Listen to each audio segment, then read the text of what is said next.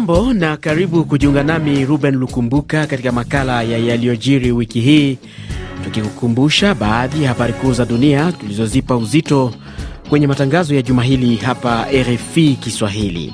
Miongoni utasikia kuhusu kiongozi wa muungano wa Azimio Raila Odinga alivyowasilisha kesi ya kupinga matokeo ya uchaguzi uliompa ushindi William Ruto na kuwa rais mteule wa nchini Kenya, mlipuko wa ugonjwa hatari wa Ebola huko DRC na muungano wa mashirika ya kiraia katika nchi hiyo kutangaza ama yalitangaza kusitisha ushirikiano wao na tume ya Umoja wa Mataifa iliyomo nchini MONUSCO, lakini pia ziara ya rais wa Ufaransa Emmanuel Macron nchini Algeria nalo zoezi la sensa lililozinduliwa nchini Tanzania. Pia tutaangazia siasa za Marekani, Ukraine na kwingineko duniani. Kwa hayo na mengine mengi, na kusihi kwa moyo mkunjufu, andamana nami hadi tamati. Makala hii inaanzia nchini Kenya ambako Jumatatu ya wiki hii mrengo wa Azimio la Umoja kupitia kiongozi wake Raila Odinga ulifungua rasmi kesi katika mahakama ya juu katika nchi hiyo kupinga matokeo ya uchaguzi wa rais uliofanyika Agosti 9 ambapo William Ruto alitangazwa kama rais mteule. Mwandishi wetu Emmanuel Makundi amefuatilia hatua hiyo na alituandalia ripoti ifuatayo.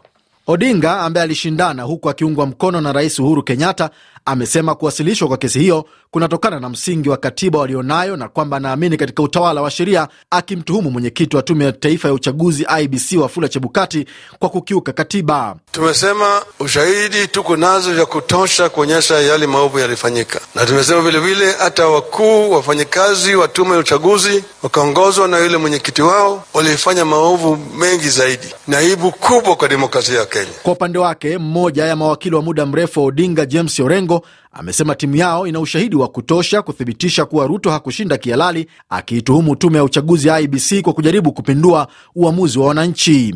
Na kulikuwa na uwizi mkubwa sana, na tuna hakika haya yote tukiweka mbele ya koti, uh, uamuzi itatoka kwamba Uh, Bwana Ruto hakushinda. Lakini wataalamu wa maswala ya katiba wanazungumziaje hatua hii? Bobi Mukangi ni wakili na mtaalamu wa maswala ya kikatiba. Jukumu kubwa la, la mahakama ni kuhakiki usawa wa matokeo kama yalivyotangazwa, na inafanya hivyo kwa kuangazia mawili kikubwa cha kuonyesha kwamba uchaguzi haukufanyika kama ilivyodhamiriwa kikatiba na kisheria, basi wana namna moja tu ya kuamuru kuwe na marudio ya uchaguzi. Katika hatua nyingine, kambi ya naibu wa rais William Ruto imesisitiza mgombea wao kushinda kihalali, Ruto mwenyewe akisema yuko tayari kwa kesi itakayowasilishwa, ambapo watu wengine wanne wamefungua kesi kama hiyo kupinga ushindi wake. Majaji wa mahakama ya juu sasa watakuwa na siku 14 kuamua kesi hiyo. Hata hivyo, Ruto kwa upande wake ameendelea kwenye harakati ya kujiandaa kuchukua serikali mpya huku akiahidi kuongoza serikali itakayopingana na ukabila, na akasema kwamba Rais Uhuru Kenyatta atapata heshima zote kama rais mstaafu. Wakenya wa kutoka mlima Kenya, nyinyi ndio mashujaa wa uchaguzi huu. Ninyi ndio mumetusaidia kuzika ukabila katika siasa ya taifa letu la Kenya. Kuna mambo mengi yaliandikwa siku nyingi, lakini watu wa mlima Kenya, mimi nasema katika ibada hii ya kwanza na kwa unyenyekevu na heshima kubwa, asanteni sana kwa kunipa nafasi niwe mmoja wenu na kuniunga mkono ili tuweze kutengeneza Kenya yenye haina mipaka ya ukabila. Ruto baadaye alikutana na mawakili wake wakiwemo Ahmed Nasir Abdullahi, Katwa Kigen, Kindiki Kithure na Moses Wetangula.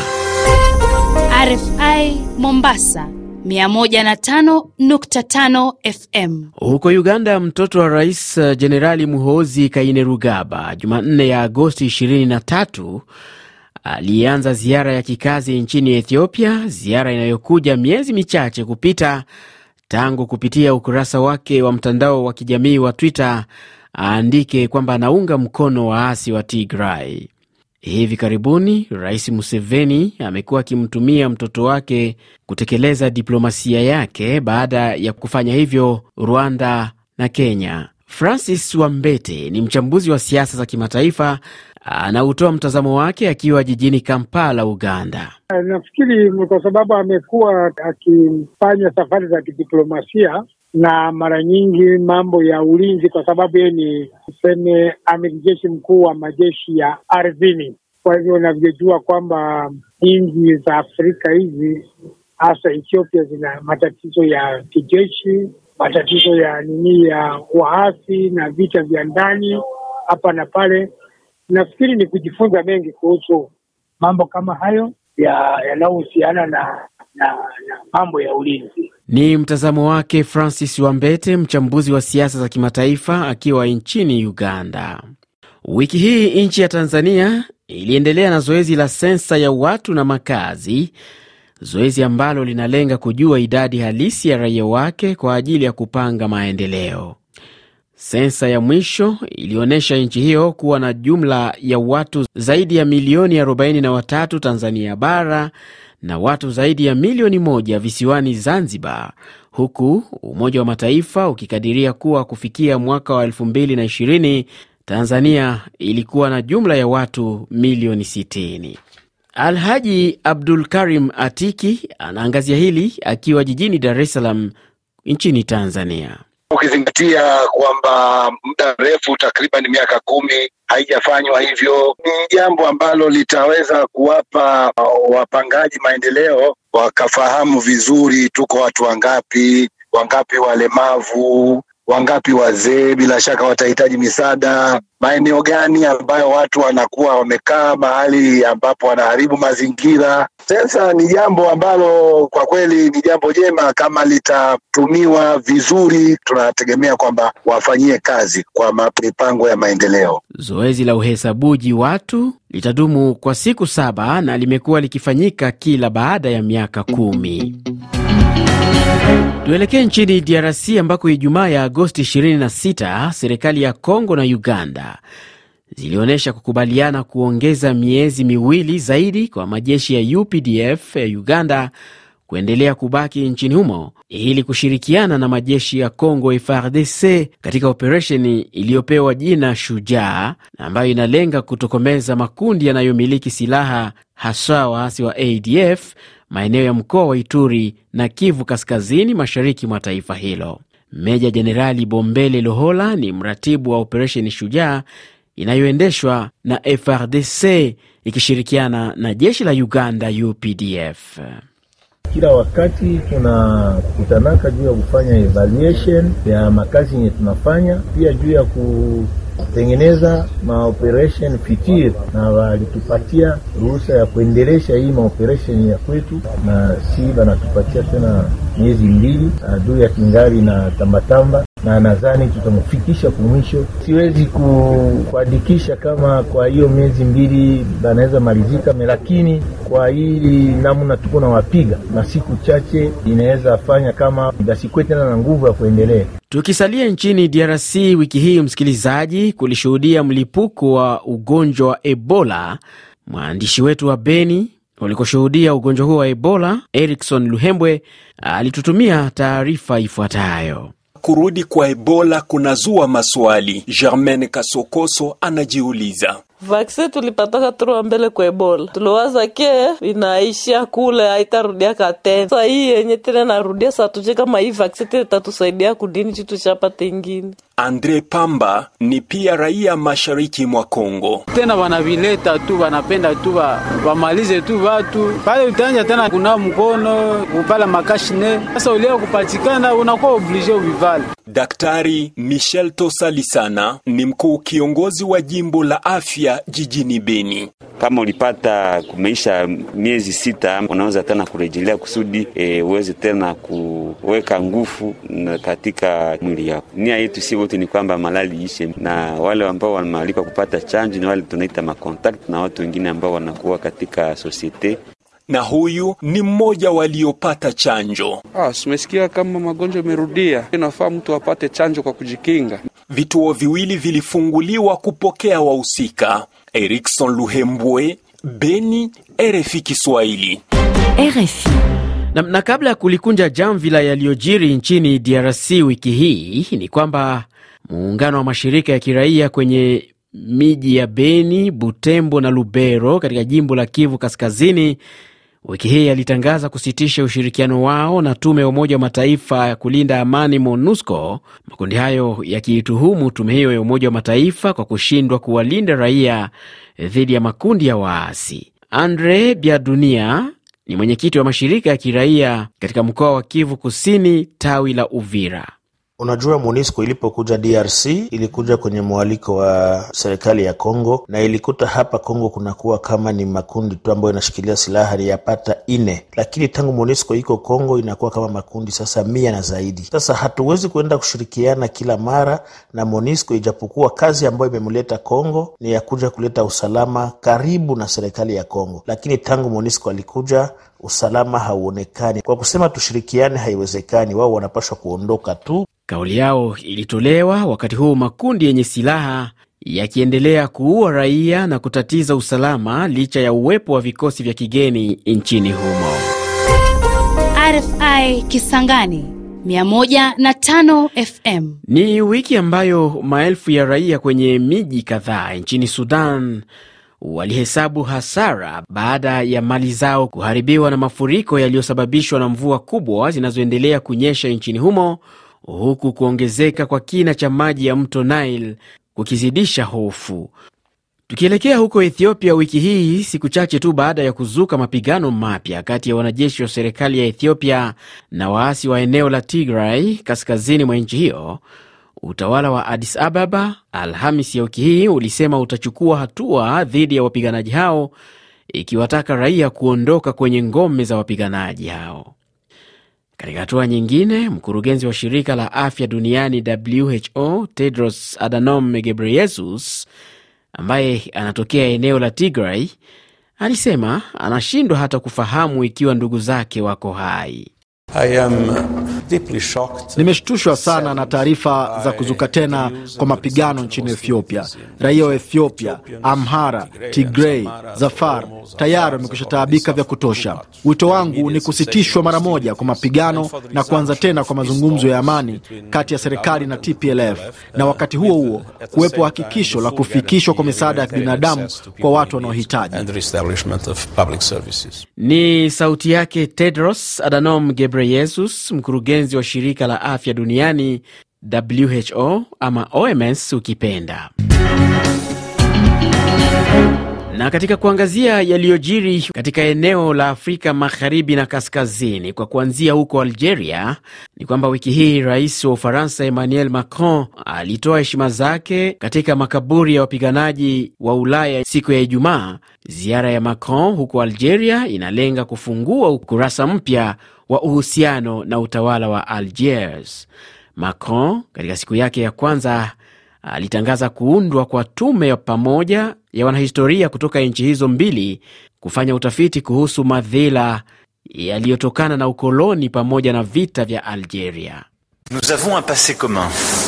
Il est complexe, Tunayo kumbukumbu inayotugusa na inatuhusu sisi sote, ni mtambuka, ina sheheni masikitiko makubwa, na tunaishi wakati wa kipekee ambao utaturuhusu kutazama mbele yetu yale yote yaliyofanyika, na kwa hali ya unyenyekevu mkubwa tujue kuupata ukweli, maana hatuwezi kujitenga na historia yetu, sababu haiwezekani.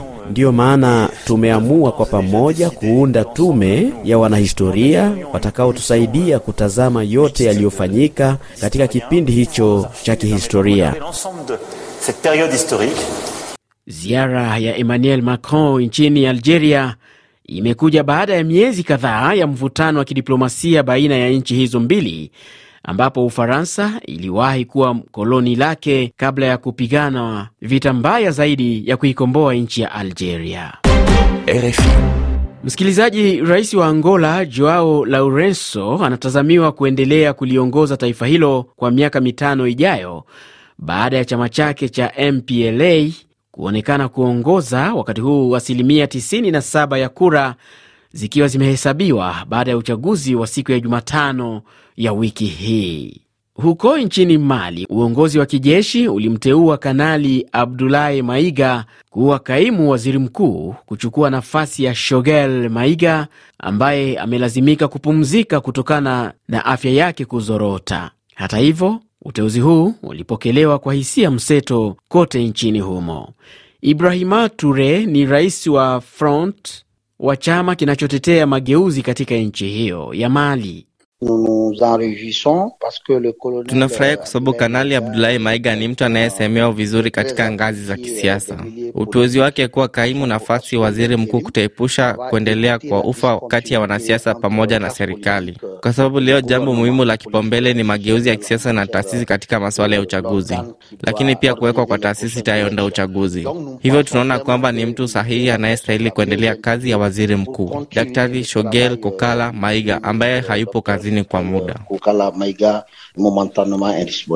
Ni sauti yake Ibrahima Ture kutoka chama kinachotetea mageuzi katika nchi ya Mali.